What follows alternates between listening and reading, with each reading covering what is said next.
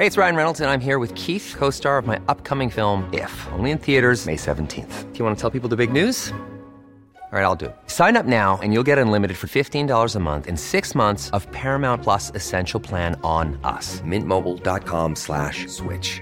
Upfront payment of $45 equivalent to $15 per month. Unlimited over 40 gigabytes per month. Face lower speeds. Videos at 480p. Active Mint customers by 531.24 get six months of Paramount Plus Essential Plan. Auto renews after six months. Offer ends May 31st, 2024. Separate Paramount Plus registration required. Terms and conditions apply if rated PG. I'm Sandra, and I'm just the professional your small business was looking for. But you didn't hire me because you didn't use LinkedIn jobs. LinkedIn has professionals you can't find anywhere else, including those who aren't actively looking for a new job but might be open to the perfect role, like me.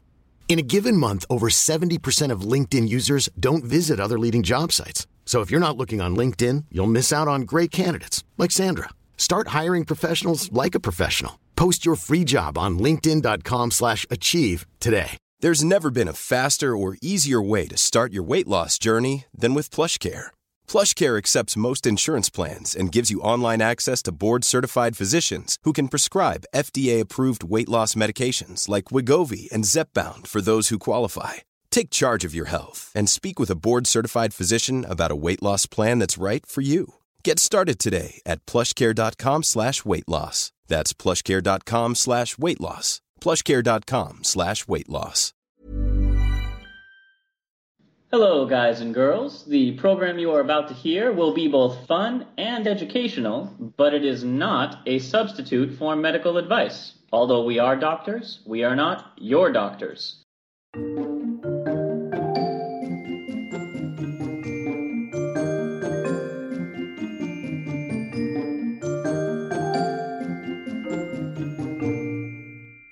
Welcome to Travel Medicine. As always, I'm your friendly neighborhood internal medicine doc, Dr. J. Hey guys, Dr. Santosh here, your pediatric infectious disease doc and researcher. Woo! What a run through the world of dialysis, eh, Santosh? it was a good time. I I always get fascinated, especially when medical technology comes into play, because I always find more things than I even thought that I would find. Because you have to take an engineer who, you know, usually there's a doctor who comes up with a weird ass an engineer, a doctor, Yeah. and a podcaster walk onto the radio. Yeah. No, no, no, but someone, you know, it's it's a defibrillator, right? So some doctor has to come in or a pacemaker and walk up to someone, you know, who's messing with electricity for the first time and be like, "I want you to stick these wires into people."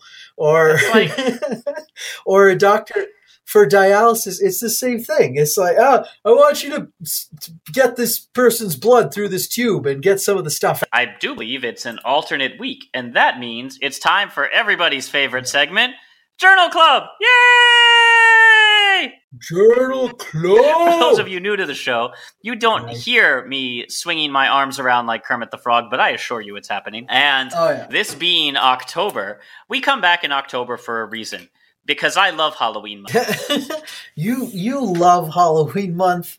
You, I, I think you love Halloween month uh, more than you love maybe anything, um, except maybe you know San Diego Comic Con. Only two holidays that matter Halloween and Comic Con. However, that does that this first journal club deserves to have a little bit of a spooky bent. How how spooky do you want to make it? I don't want to scare our listeners. I mean, we're a medical show after all. A lot of our stuff. I can was about to say you don't want to scare our listeners, and then you immediately follow up with "It's a medical show." I mean, you're sending me some mixed signals here, Santosh.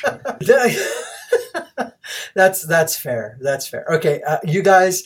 Just a warning. Um, there's going to be a few things here which are uh, a tad bit creepy. You know, so we'll link all the the show notes in there. Have have a view, and um, All right, gang, turn the lights the down episode low. anyway, and then wait for the next. Bust out your Ouija podcast device and prepare for a journal club based on horror stories. uh-huh. We begin tonight's All journal right, club Dracula. Go by ahead, telling line you scientists have a test to predict if you will die in the next 10 years. Yeah, it, it's this is, you know, I, I'm all about can we and and and you know are we able to, but you know I, I care That's what holds you back, about really. ethics and stuff as well and medical research. No, it's a good thing because you know what this kind of data is going to surface, right? We're going to find out that because we, you know, we shit on our bodies by not exercising or, you know, having chips for dinner like I totally didn't have today or you know, you know all these bad things, but that causes, you know, epigenetic and metabolic changes which are molecules that we can quantify in the body. So this kind of thing was Why, Santosh, I do believe you've buried the lead, Oh god. and that would be a grave mistake. Oh my god. Is this going to be the whole episode? Most of it. Just like that? You can't turn me on and off like a light switch. Are you afraid to be left in the dark? Uh I I kinda. I mean, but that's a childhood thing. So, to be fair, listening audience, this is a horribly misleading title to this article and typical of the sort of tomfoolery and shenanigans we often see on the internet. But it did do a good enough job to draw my attention to dig a little deeper. And scientists from the Max Planck Institute for the Biology of Aging, which sounds completely made up but is a respectable scientific institution, have developed a that can better predict your risk of 5 and 10 year mortality. This relies on a bunch of biomarkers in the blood that are linked to various factors that appear to that appear to affect your risk of death. Now, we've already had factors like this in the past, such as cholesterol, blood sugar, uh, blood pressure, things like that, where we can say, listen, if you have consistently high cholesterol, you're this likely to get a heart attack in 10 years, which is predicting whether or not you may die. So, you know, they're they're blowing this up a little out of proportion. At the same time, uh, Um, you know, because the just like you were saying, the cholesterol or your blood pressure, these are all surrogates. You know, we don't really care that the cholesterol itself is high just for the sake of the cholesterol. We want to know that if it's going to affect your heart and cause a heart attack or your brain and cause a stroke. Um, but that being said, when you take one little piece of data for for a human being in you know and you look at it in isolation it's actually not a very good predictor at all um, so what these guys did was they found a lot of different biomarkers and then they took a bunch of cohorts that were just assembled from all over Europe to actually examine various things about life. And then they just plotted a really basic thing against where were the biomarkers at and who died and why. Now, before we give you a nightmare on Elm Street, let us go into the child's play of how they set up this. Yeah, dude, I can I read off some of the cohorts that they used in this one? They looked at 44,000 mm-hmm. participants, ages 18 to 109, and they followed up these participants over a course of about two to four years. And during that follow up, 5,000 of them died, which is good. I mean, not for those individuals, but good when you're studying 10 year mortality, because if nobody dies, you haven't really, you know, identified good markers. So some of these markers were linked to things like immunity, inflammation, blood sugar, some of the stuff we already know. So, Santosh, tell us about the cohorts. Yeah, I just want to read these off because these are so cool. Um, these are all cohorts that were assembled. They're separate cohorts, so they're kind of they're trying to get as much heterogeneity, um, you know, meaning different people as they possibly could. But they were able to recruit these cohorts in, so whole groups of people that were looking at a wide range of factors and life and death on in a longitudinal way. So over time. So they had the uh, I love these alpha omega cohort, ALSPAC, EGCUT, ERF, Wind, Finrisk. water, fire. no, no. Finrisk 1997, Dilgom, KORA F4, LLS non agenarians, LLL off, LLS offspring and partners, Prosper, Rotterdam, and Twins UK, which was, of course, a twin study all of these, you know, they had different ratios of guys and girls and ages and all these kind of things. And these cohorts were all groups of people from different countries where they said, oh, you know what? We just want to record what's going on in our lives. Um, over a long period of time. And then you know, whoever needs this information and will also contribute things like blood and fluids and stuff like this, you guys can just like have the data. We'll write down a few stuff about our lives and then you can track our ages and our cause of death and all these kind of things. And then you'll have a bunch of data from blood draws and stuff. And depending on the types of study you want to do, you can run the data how you like. Now, the great thing about this is you have a massive number of patients all being followed longitudinally. The downside is these studies, when they grab these patients from these cohorts, they aren't really looking for a specific thing, which is a really dangerous thing to do in science.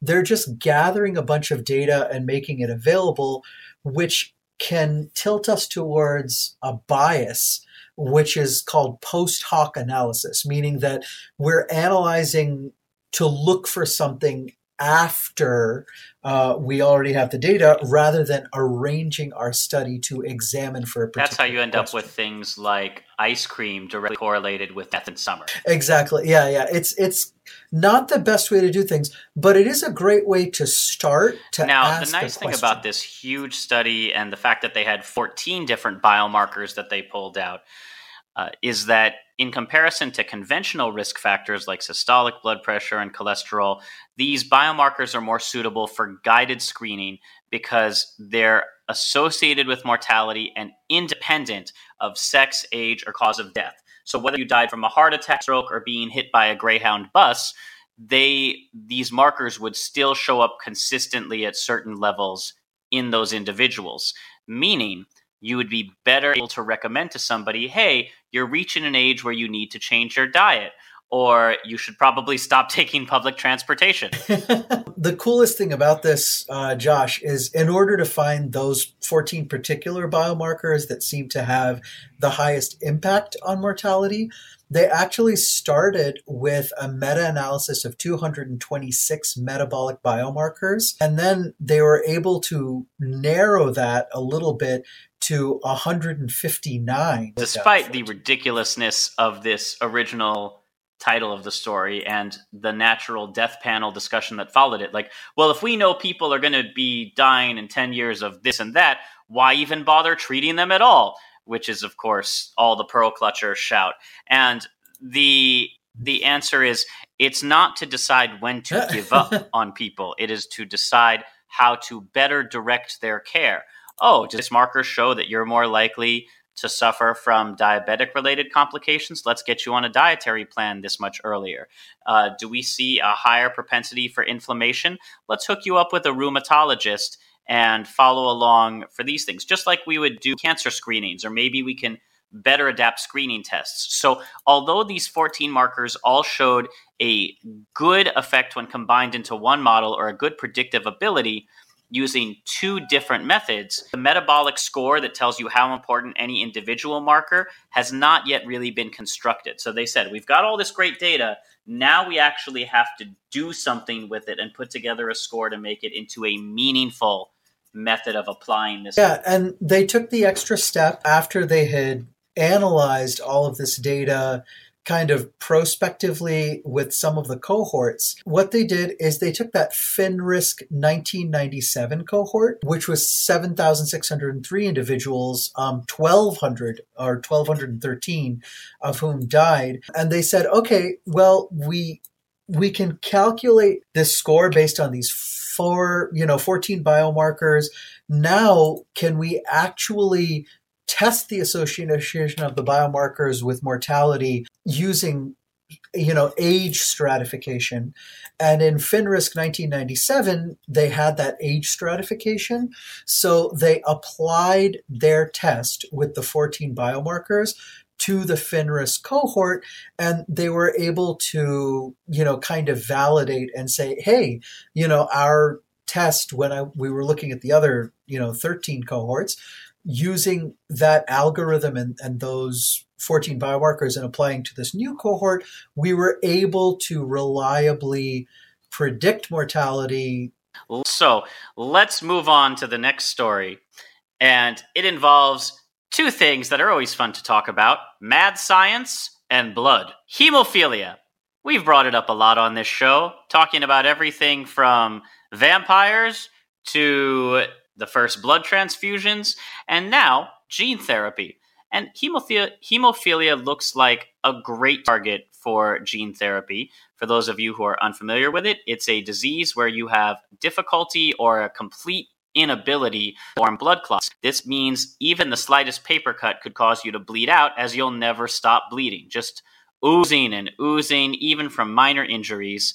Uh, now, there are treatments for it, but they're super expensive, and for some hemophiliacs, can cost as much as a million a year. You know, it's just it can be almost a quarter of a million to just get a year's worth of injections for these clotting proteins. So the idea of inserting a gene into somebody that would force their cells to make the correct proteins sounds great and is the ultimate in mad science. this is this is so cool. We're in the era of gene therapy, especially for disorders of the blood. I think we've discussed before gene therapy to fix um, immune deficiencies. We got trials for gene therapy for sickle cell disease, which is really important because, you know, people with sickle cell, they can die as early as 30s, or if it's really severe, even in their 20s. So to fix that is absolutely fantastic. The best part of doing gene therapy for a blood-borne disease, where it's a, a problem actually in the blood, is you have this factory in your bone marrow, which is making your blood cells. So if you repair a problem that they have, you know, all of a sudden, boom, the factory keeps making the new blood cells with the repaired gene. Um, this one, Josh, instead of using a clotting factor or, or a, they're gonna they're gonna fix a problem with clotting factors, Correct. which are so supposed currently, to be currently most case. gene therapies use what's called adeno-associated virus. It's the most common virus used as a vector in gene therapy because you have to get the gene in there. So we load the gene into a virus shell, then we use that empty virus shell with the gene we want, infect mm-hmm. somebody with it. The virus worms its way into the cell delivers rather than an infectious protein, it delivers a brand new gene, and all the cells that get infected with it start making that new gene. Well, there's two problems with this for something like hemophilia. The genes that we need to create clotting factors like factor 8 or factor 9, they're too large to fit into the virus. So as a result, scientists had to go to a URL shortener version and develop a truncated version of the gene that still works. Like the genes do still work, but maybe not always exactly as designed. The second problem is because you're still de- delivering a virus into the human body, the immune system may react to it. And the higher the dose required to be effective in delivering the gene, the more likely your own body will turn against it and attack you while you're trying to deliver this cure. There's actually two problems here, Josh. Um, one is that the body may attack the adeno associated virus or the AAV and wipe the virus out before it can deliver its payload to the liver to integrate the gene into the liver cells. The other one is it's hopefully not as much of a problem, but because people with factor 9 deficiency in this case. So the factor 9 is made in the liver. Because they don't make it natively, sometimes those patients' bodies recognize the factor 9 itself as a foreign particle and attack it. And those antibodies that attack the factor 9 are called factor 9 inhibitor. So it's it's a really weird cycle because they're making factor 9 now but the body says hey this stuff isn't supposed to be here i don't recognize it so it just you know makes antibodies and binds it up and it, in effect should just eliminates it anyway so there are- i present to you this dramatic recreation of what's going on inside your body Hey, you guys, I'm here to help out with. Hey, wait, wait, why are you attacking me? I just want to help. No!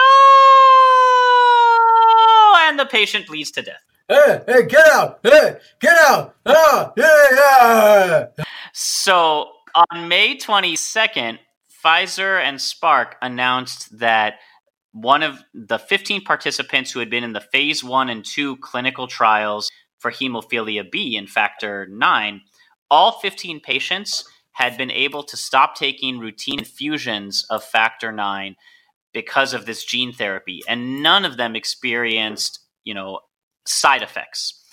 So, so on July 16th, they said, all right, we have functionally, if not cured these people of their Yay! hemophilia, made it way more manageable where they don't have to get these frequent transfusions to prevent bleeding. So they announced a phase three trial, which is going to be expanded out to a much larger group. And I'm going to tell you the name, not because you'll remember it, but just because it's fun to say. So the phase three trial of the gene therapy called Fidanacogene elaparvovec. It sounds like a Doctor Strange spell or some kind of demon summoning chant. Ah, you're bleeding too much. Fidanacogene elaparvovec. Yeah, it, it is. And I, I'm glad you said Doctor Strange rather than Harry Potter because it sounded much more, it had much more gravitas than Harry Potter. I want people to remember he's a medical doctor as well as the Sorcerer Supreme.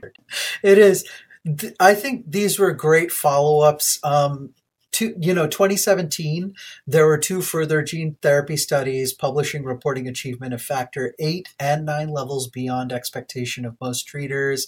Um, and really, all this goes back um, to 2011 when wild type factor 9 so the large unmutated untruncated factor 9 was actually put in in an adenovirus or an adeno associated virus vector and put in um, and that one wasn't as successful as this newer therapy. They needed some immune suppressants and things like that. But these incremental improvements in gene therapy mean that people don't have to take factor anymore. And in the most extreme cases, they don't have to get liver transplants. This is not a perfect solution yet. On average, over this two years of follow up in both of these trials, the one for hemophilia A and the one for hemophilia B, even when they didn't have to take these factor concentrates, they weren't producing, if they produced normal, average, or above normal levels of these clotting factors in the first year, by the time they hit the second year, those levels had dropped to less than 50%. And it's not clear why the gene therapy was really sticking around or lasting, which may mean that they need to re up and have now you know routine infusions of genes but not nearly as often as they were having infusions of factor concentrates. However even at 46% that's still good enough to form some clots and the levels of 40 and 30% which can do a base bare minimum job have remained steady following those two Yeah. years of follow up. So basically, what we can tell those patients is that they can actually live normal lives without being afraid that, you know, a small tap or, you know, a, a minor fall or something can cause a life threatening bleed. But, you know, we can't give them the assurance that people without hemophilia have that, you know, even if they take a severe fall or something like that, that they won't bleed because you know, with normal clotting factors, when you have 100% working, a lot of the time, even, you know, this is why, for instance, boxers can box because, you know, they're not going to bleed every time. But, yeah, I think 50% is an excellent starting point for a lot of these people and, and being able to tell them that you can go about your normal lives and, and not have to be scared that all of a sudden your your platelets will just give out on you you know that's that's pretty reassuring Now, our next story is so much a specific study to prove something as it is a fascinating explanation is what hemophiliacs can do with all that excess blood that they're spilling everywhere. oh god that was one of your creepier segues You should be happy I have segues at all. is that what we've come to josh is that what we've we've come to the point where you'll get my crappy segue and you'll like it Welcome back, listeners. Fine. You want a segue, I'll give oh, you Oh, a God, segue. dude.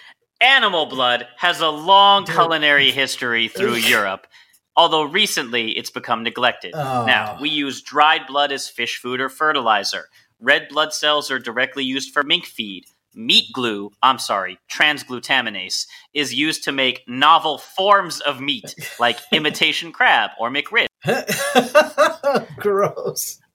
So Okay. the Nordic Food Lab has decided to study the coagulating properties of blood as an egg substitute in sweet products. Now, to be fair, they're studying the coagulating properties of animal blood and not human blood, but the principle's the same. So whoa, whoa, whoa, okay, hold on. It's not much of a substitute. You're basic. You're taking a unfertilized baby chick, and you're gonna mix it up and then throw it into a cake or something. But instead of doing that, this is just taking the blood and using the proteins in blood to get the same results. Have you ever cut yourself while you're trying to make food? Well, now you can save that in a little bowl and make a delightful, like, pancake out of it later. Dude. Oh. Egg intolerance is one of the major Aw. food allergies affecting children in Europe, also adults. In Germany, for example, 8% of children have reactions to egg proteins. 30 to 53% of children with food allergies in Spain and France are allergic specifically to ovalbumin. Now, eggs and blood have a very similar protein composition Mhm. because of that albumin component. And they, the Nordic Food Lab, figured out that a substitution ratio of 65 grams of blood for one egg, or 43 grams of blood for one egg white, can be used in the kitchen. I know what you're saying to yourself. I don't do the metric system. What is 45 grams of blood? if listen, I genuinely please comment. I want to see the people who are like, yeah, yeah, yeah, blood instead of eggs, no problem. Grams. So, in case I, in I just you were wondering. Just 43 grams of blood, which is an egg white, is about two and a half tablespoons of blood. And 65 grams, which is a whole egg, is about four tablespoons. So there we go, we got the metrics out of the way. Using this method, Nordic Food Lab developed and tested recipes Okay. for sourdough blood pancakes, blood ice cream, blood, chocolate blood sponge cake, and blood meringues. They propose, and it actually does have some science behind it, that a benefit of even eating it can decrease anemia due to the high bioavailability of heme iron. Now, this is the same as kind of taking a transfusion of iron if you're in low blood. It better binds the red blood cells that are circulating around. A challenging factor for taste, which makes food taste much more metallic, that taste of Right. old blood. Now, cultures who do eat a lot of blood, and calm down, people. I'm talking about things like blood pudding in England or blood sausage, not like Hannibal Lecter. yeah, yeah, not Yeah. yeah, not Yeah, you know, drinking our ritual sacrifices and whatnot. yeah, yeah. This- so, this is additionally, animal cultures blood. have alleviated Well, or hidden this all metallic yeah. taste by pairing it with other strong flavors such as herbs and spices like cinnamon and anise, as well as newer ones including roasted koji and uh, woodruff. I'm going to go ahead and link in the show notes to this page because they give you the full recipe for how to do it. Color changes depending on the reaction of these iron ores. Vacuum packed, blood is dark. Left outside for a while or whipped into a foam, it turns bright red. And heated, it leads to prote- the proteins denaturing and giving it a dark chocolate brown black appearance. so you can imagine the world of molecular gastronomy you can do. And here's a very important, I love this, under blood clotting when you're trying to make the meringues, they're important. Shake blood regularly before use and strain. You do. So um, there's going to be, you know, like we were talking about in our previous article, you're going to have clotting factors in your blood. Usually, I think, Josh, when you get blood, you don't just get one component, right? You're not just going to get like the red blood cells, you're going to get whole blood. So it'll have the propensity to clot. So you can't really do anything more with it. So if you want to use it after storage, you do have to strain out the clotted bits. Now, when they tested these, and I would have loved to have been in this taste testing panel, there was a general difference in perception between male and female tasters and younger and elderly tasters, with women generally being more sensitive towards a metallic taste and having a higher threshold for bitter and sweet compounds. Uh, now, this may be because of monthly changing hormone concentrations in women that influence their tasting, and decreased thresholds during menstruation means that women will be more likely to perceive compounds such as those in blood at this time. We learned a little bit of this when we talked to Professor Charles Spence last season about neurogastronomy on how Oh, you know what you're neat. eating and how it's presented can change your perception. Oh yeah. If you guys haven't seen it, just please do go back and uh, see that interview because we were so happy to talk to them. Ideally, yes, you can just run out and get eggs, but if you have a lot of extra animal blood laying around, and I'm going to emphasize animal blood, then it may be fun to give some of these recipes a try. And here are some of the ones they attempted blood with sourdough, blood as a sourdough feed for a culture, blood in yogurt culture, where they put in parentheses, not recommended. no, no, I that's gonna glop very, very quickly. And blood and alcohol creating a drink they called the Red Russian after filtering out denatured clots. And they said only sipped once and not a fan. But they did give you a recipe that can and has been eaten with a clear conscience for blood ice cream, and it mixed with roasted barley koji that hides that metallic taste. So this is the kind of thing that if you have access to an Asian market, you could pick all of this up. It only takes about 300 milliliters of pig blood, which you can get from your local butcher, milk, cream, gum, and uh, trimoline. So if you have an ice cream machine, make some blood ice cream, and please take a photo and send it to us. I, I just want one. That's all. Yeah, you could um you could go ahead and try it all day, buddy. I'm gonna leave that. You say it like it would be the weirdest thing I've eaten, and it's not even close. Not even like kind of sort of a little bit close. doesn't even crack the top 10. They made they made a classic Black Forest cake. I should say a classic Blood Forest cake. And two half cakes were made, one with blood, the other a chocolate control, and all the tasters felt both were delicious. Yeah. Um, now they did say best practices if you do decide to make blood a experimental or dubiously routine part of your cooking, your best source is a butcher of confidence, not a confident butcher, a butcher of confidence. Meaning that you can place your confidence in the butcher. You should smell it. It should have a sweet, rich, metallic odor without strong animal flavors. Strong aromatic changes can occur in uncastrated pigs due to their production. It makes it gives them something called boar taint. You should respect What? The, uh, what? You can't just gloss over boar taint. I absolutely can. You should respect the cold chain throughout the handling, meaning there needs to be from the blood making it from wherever it started to the butcher to your kitchen needs to stay at a certain temperature so it doesn't heat up to the point where bacteria can start growing in it. And they recommend you shake and strain it before use, just like bacteria soda. I'm sorry, kombucha that it is best if you freeze it for longer storage. However, the color will become darker and you should thaw the blood on the same day as processing. Blood is basically a wonderful media for bacteria and fungi to grow in. So you've got a really small window between when you thaw your blood and you cook it to eat it or, or put it into whatever. So that's really, really important.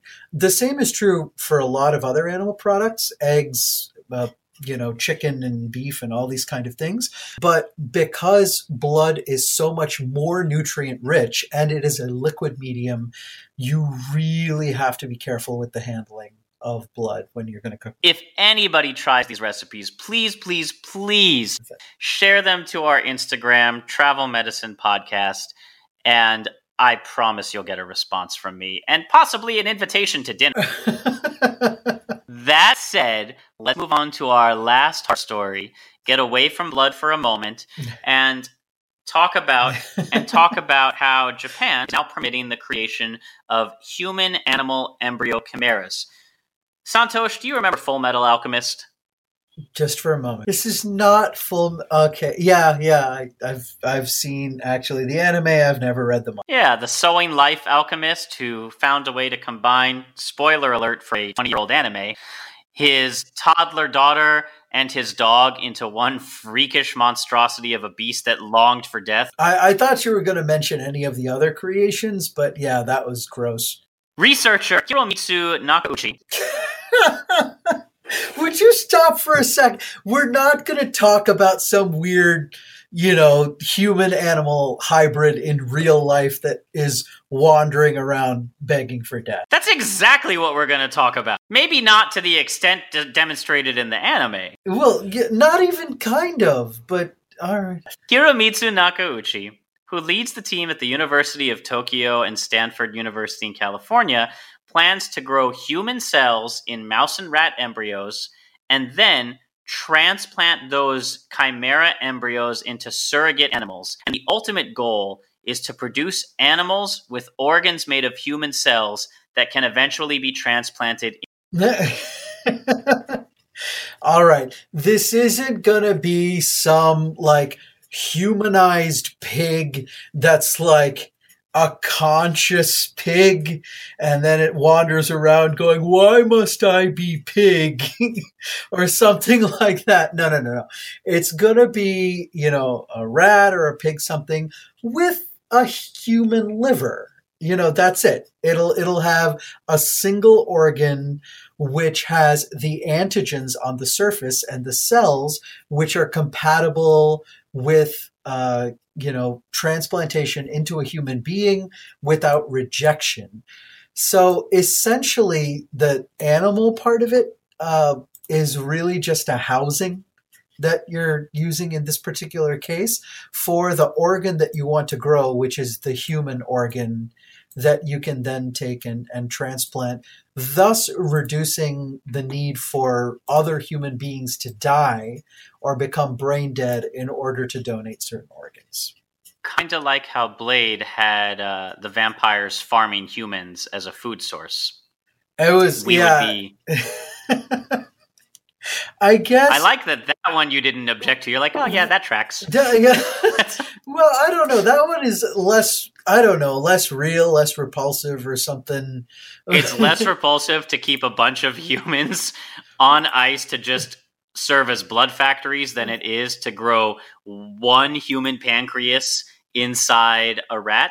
Well, the, I, I, mean, I have to question your ethics. The vampires I have to question doing. your ethics, but now yeah. So the strategy that uh, researcher Nakauchi is using is to create an animal embryo that lacks a gene necessary for the creation of a certain organ, like a pancreas. So he would genetically engineer a rat embryo that could not grow a pancreas at all. And then he would inject human stem cells into the animal embryo, which can give rise to almost all cell types. The theory being the human stem cells go in and say, All right, guys, what do we need to do here? oh, a pancreas, eh? On it. And they would make one, and it would be a human pancreas inside a rat embryo, and then give that embryo a chance to grow and see if it can survive, although they're not going to give it a chance to be fully born yet.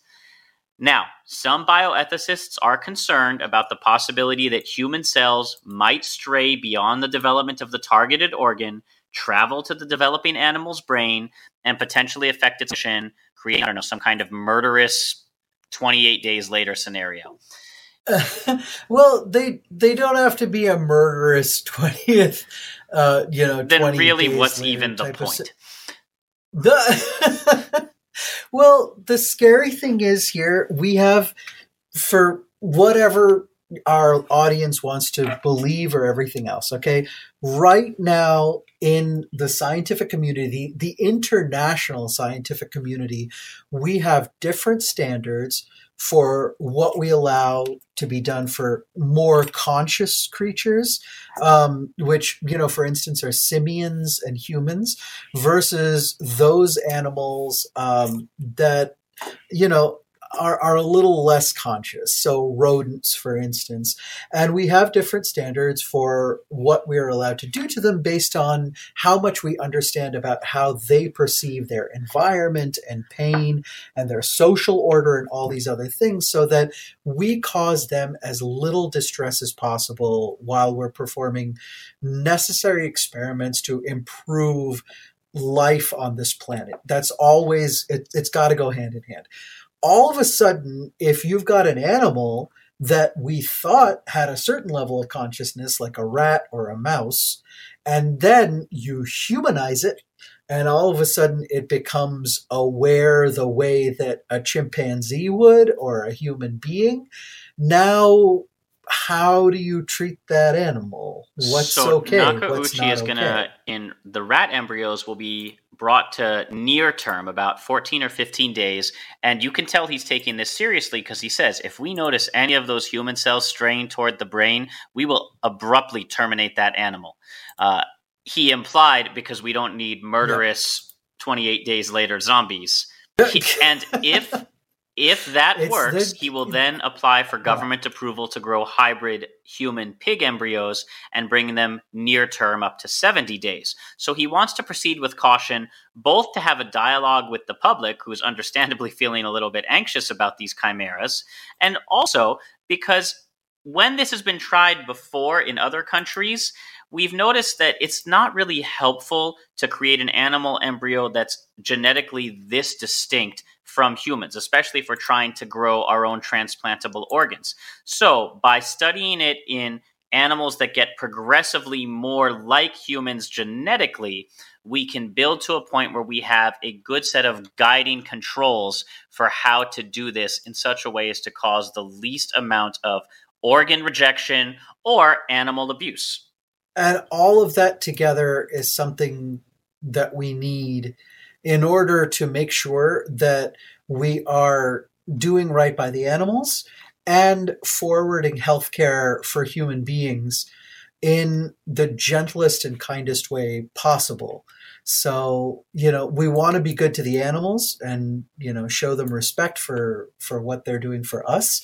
And we want to make sure that when we achieve a good goal, in this case, hopefully creating organs for people who otherwise need transplants. And Josh, as you know, the transplant list based on what organ you need is pretty damn long.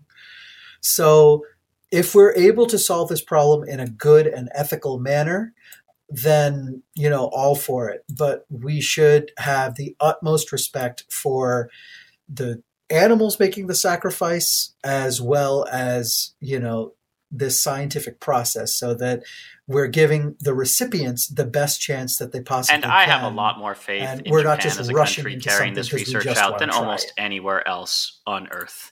they they have a wonderful track record by and large and um, yeah that everyone has their faults i totally understand that but um, I, i'm excited for this research and i'm very very glad At least that there are good ethicists that are kind of following on board the. Angry human animal. anyway, that's it for this week, folks. for the love of god Uh, as promised, Oh, I think it's time for a just the tip. After all those horror stories, we do need somewhere to kind of kick back, relax. So, Santosh, where are we going this time around? uh, you know, it's been a while since we've been to Hawaii. Uh, Dr. Josh, I know you spent some time in Hawaii as a doctor. And this time I went back as a tourist. Uh, Swati and I took the girls and we visited the island of Kauai. Um, and we also went over to Maui. But I had never been to Kauai before and I absolutely love it.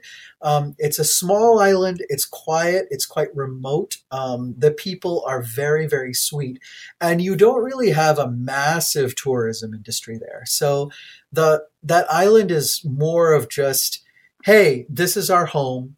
Come hang out if you want to see some, you know, beautiful oceans and you know some just gorgeous, gorgeous forest land.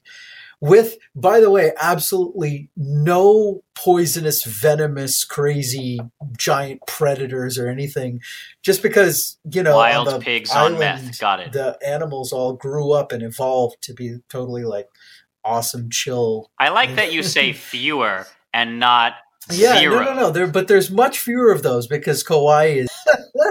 no, no, no, no. The wild pigs are still there because unfortunately they were introduced to the ecosystem, and there is still a bounty for the wild pigs, so that if you kill walking them around with a headless head pig to and you know maybe where. a You have to delightful blood cake. some government official, you'll get some money. so where's somewhere Yeah. on Kauai that people should visit? Yeah, so I actually love uh, the Kauai. I I, am uh, Hindu by faith, and so there is a monastery over there uh, on The left. I believe the yeah, the left. It's on the east side of the island, or as Josh was saying, actually, Josh, you were wrong. It's the right side of the island if you're looking at the map, and it's just to the north of Wailua River State Park.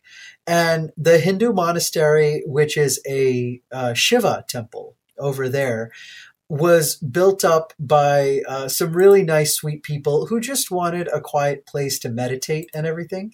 So you can go in, you can see the temple, which is now built, and you can pay your respects if you want to. Um, as a worshiper or not a worshiper. Um, otherwise, you can also arrange for personal tours on certain days to actually see the monastic grounds. It's usually closed off to allow the monks their you know quiet time because they've come there to be apart from the rest of the world um, but there are times when they open it up um, the architecture is really beautiful it is insanely peaceful and calm and quiet uh, yeah, please do visit the monastery. Uh, pay your respects. Uh, you can learn a little bit about Hindu culture, specifically about Shaivism, which is the branch of Hinduism that worships uh, the god of death or destruction, or to Shiva. Um, and yeah, the rest of Kauai is also really friendly and really sweet and really pretty to come to as a tourist. So um, and if just you be really respectful of death will because be honestly, you know, even though there are humans there and everything, it is an island paradise, and you want to keep it that way for a long, long time.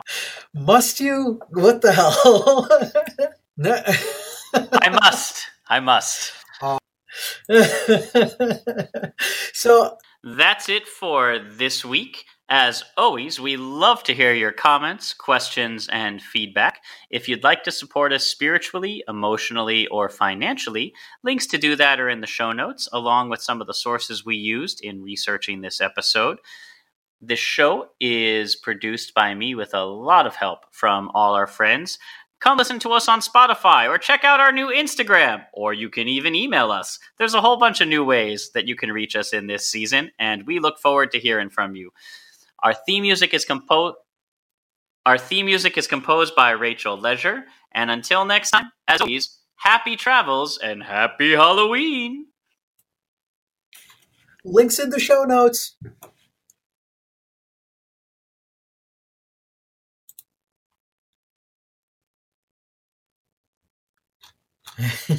Bye, guys.